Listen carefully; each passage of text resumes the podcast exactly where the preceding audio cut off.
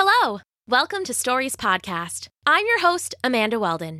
Today's story is called Bright, Bright Feathers, an original work by Daniel Hines. Today, we'd like to say a special thank you to Seth and Lily and their family, Ruben and Marceline and their family, Parker and Callan Evans and their family, and Cash and Delta May and their family. Thank you so much, Delta, Cash, Callan, Parker, Marceline, Ruben, Lily, and Seth. You are part of what makes it possible for us to continue to produce fun new stories for our listeners. If you would like to support Stories Podcast and receive a thank you in a future episode, please head to patreon.com slash stories and make a pledge. Then send an email to Amanda at storiespodcast.com and let us know who to thank. Our Patreon subscribers also gain access to a special commercial free feed with all of our past episodes on it, plus all of our new ones, which you get for pledging as little as $1 a month. The feed works with any podcast player, and you can email us if you need help setting it up. Thanks! Enjoy the episode! Bright, bright feathers. In the heart of a rustling, bustling city, there lived a colorful little parrot named Pocono. He had escaped from a pet store when he was just a chick, and now, years later, he was the most brightly colored moocher on his block. He would fly from trash can to trash can, from dumpster to dumpster, and feast on all the thrown out food. His favorite spot was the park dumpster, especially on Saturdays when they had the farmers markets. On market day, Pocono ate old seeds and bruised fruit until his little parrot tummy was round and heavy as a plum. Still, though, that left six days of the week when he felt a little, well, peckish. One day, little Pocono was out for his afternoon flight when his stomach gave a rumbling, tumbling, grumbling noise. I'm hungry, hungry, hungry. Let's see what we can find. He swooped down by a giant apartment building, planning on rooting through the dumpster in the back, but then he spied something better a woman out on her balcony eating the biggest, juiciest orange that Pocono had ever seen. With a frantic flutter of wings, he flapped over and landed on her balcony railing. Oh, what's this? A pretty little parrot. Pocono puffed up at that. He had long, bright, bright feathers of red and green, and he was very proud of them. Did you just come to visit, or do you want some of my orange? He gave her a squawk and a whistle and bobbed his head until she laughed aloud. All right, pretty bird, you've convinced me. Here you go. She broke off a section of the orange and laid it on the railing for him. Pocono attacked it with his beak, losing himself in the sweet, citrusy flavors so completely that he was very surprised when she leaned over and plucked a feather from his wing. It didn't really hurt, but it surprised him so badly he let out an echoing squawk.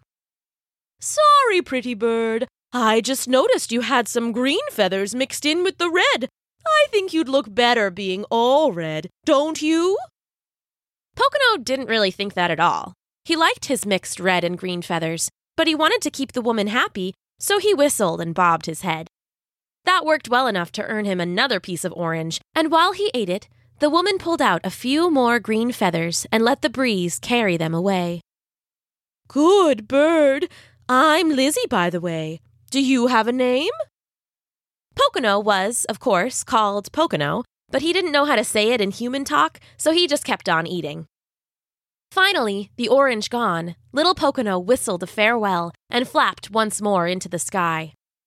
He didn't go very far, though, because just across the street, at another towering apartment building, there was a young man eating a papaya. Feeling good after Lizzie's orange, Pocono flapped on down to the man's railing. Whoa, a parrot! And a handsome one at that! Pocono puffed up at that. As you know, he had long, bright, bright feathers of red and green, and he was very proud of them. Are you a tourist? No? Oh, I see. You want some papaya. Pocono gave him a squawk and whistle and bobbed his head until he laughed aloud. All right, buddy, you talked me into it. He spooned out a lump of papaya and laid it on the railing. Pocono attacked it with his beak, losing himself in the sweet, tropical flavor so completely that he was very surprised when the man leaned down and plucked a feather from his wing. It didn't really hurt, but it surprised him so badly he let out an echoing squawk. Sorry, pal. I was just looking and you have some red feathers mixed in with your green. Red is fine and all, but you look way cooler if you were all green, don't you think? Pocono didn't really think that at all. He liked his mixed green and red feathers, but he wanted to keep the young man happy, so he whistled and bobbed his head. That worked well enough to earn him another chunk of papaya, and while he ate it, the man pulled out a few more red feathers and let the breeze carry them away. Looking good. I'm Phil, by the way. Do you have a name? Pocono was, of course, called Pocono, but he didn't know how to say it in human talk, so he just kept on eating. Finally, the papaya gone, little Pocono whistled a farewell and flapped once more into the sky. He was feeling really good. He had made two new friends, even better, friends with food, and all it cost him was a few red and green feathers. Pocono loved his colors, but if Lizzie wanted to pull a few green feathers and Phil wanted to snag some red, that was worth a meal. He was so happy about it, he sang as he soared over the city streets. All shiny red and green. They say my bright, bright feathers are the best they've ever seen. Lizzie loves the red ones, and Phil prefers the green. But they agree my bright, bright feathers are the best they've ever seen. The next day, little Pocono went back to Lizzie's building and was happy to see her sitting on her balcony, eating another orange. He landed and whistled and bobbed his head until Lizzie laughed and gave him part of her orange. As he ate, she pulled out a few more green feathers and let them drift away on the wind. When he finished his meal, he flew across the street and was happy to see Phil on his balcony eating another papaya. He landed and whistled and bobbed his head until Phil laughed and gave him part of his papaya. As he ate, Phil pulled out a few more red feathers and let them drift away on the wind, too. Stuffed full of fruit, little Pocono again took to the sky.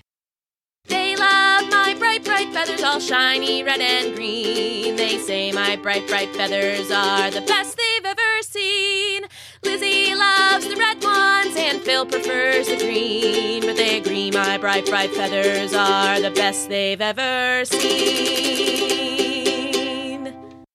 The next day, little Pocono went back to Lizzie and Phil and repeated the whole thing again, eating their fruit and letting them pluck his feathers. Only this time, when he took off from Phil's balcony, he only managed to fly a few streets over before he crashed back down to earth amid a gaggling frazzle of squawks and whistles and wings. Oh no! Why can't I fly? said Pocono, but then he saw it. He had been so caught up in making sure Lizzie and Phil both liked him, he hadn't been keeping track of his feathers. Between Lizzie pulling out the green ones and Phil pulling out the red, poor little Pocono had almost no feathers left at all. Miserable, he walked into a nearby bush to hide. Having to walk was very embarrassing for a bird, and to walk and be bald? Pocono couldn't bear the thought of anyone seeing him that way. They loved my bright, bright feathers, all shiny red or green. They said my bright, bright feathers were the best they'd ever seen. Lizzie loved the red ones, and Phil preferred the green. But they pulled out all the others, and there's none left to be seen. The next weeks were very hard for little Pocono. Unable to fly, he was forced to hide in the bushes and shrubs and fight the pigeons for scraps in the grass. Luckily for him, though, the plucked feathers soon started to grow back in, and eventually he was able to return to the sky. He looked just as bright, bright as ever, but inside he was changed. He had learned that you can't please everyone, and if you let people change you just so they'll like you better, you may keep a friend, but you'll lose yourself in the process. I feathers, all shiny red and green. I say my bright, bright feathers are the best I've ever seen. Well, well, I love the red ones, sure, sure, I love the green. Together, my bright, bright feathers are the best that's ever been seen. The end. Today's story Bright, Bright Feathers was an original work by Daniel Hines, performed by me, Amanda Weldon, with songs by us both. If you would like to support Stories Podcast and receive a thank you in a future episode, please head to patreon.com slash stories and make a pledge. Then send an email to amanda at storiespodcast.com and let us know who to thank. We're working on thanking everyone, but there's a lot of you, and we're so grateful. Please know that it will take about two or three months from when you first emailed for it to be your turn. Thanks for listening.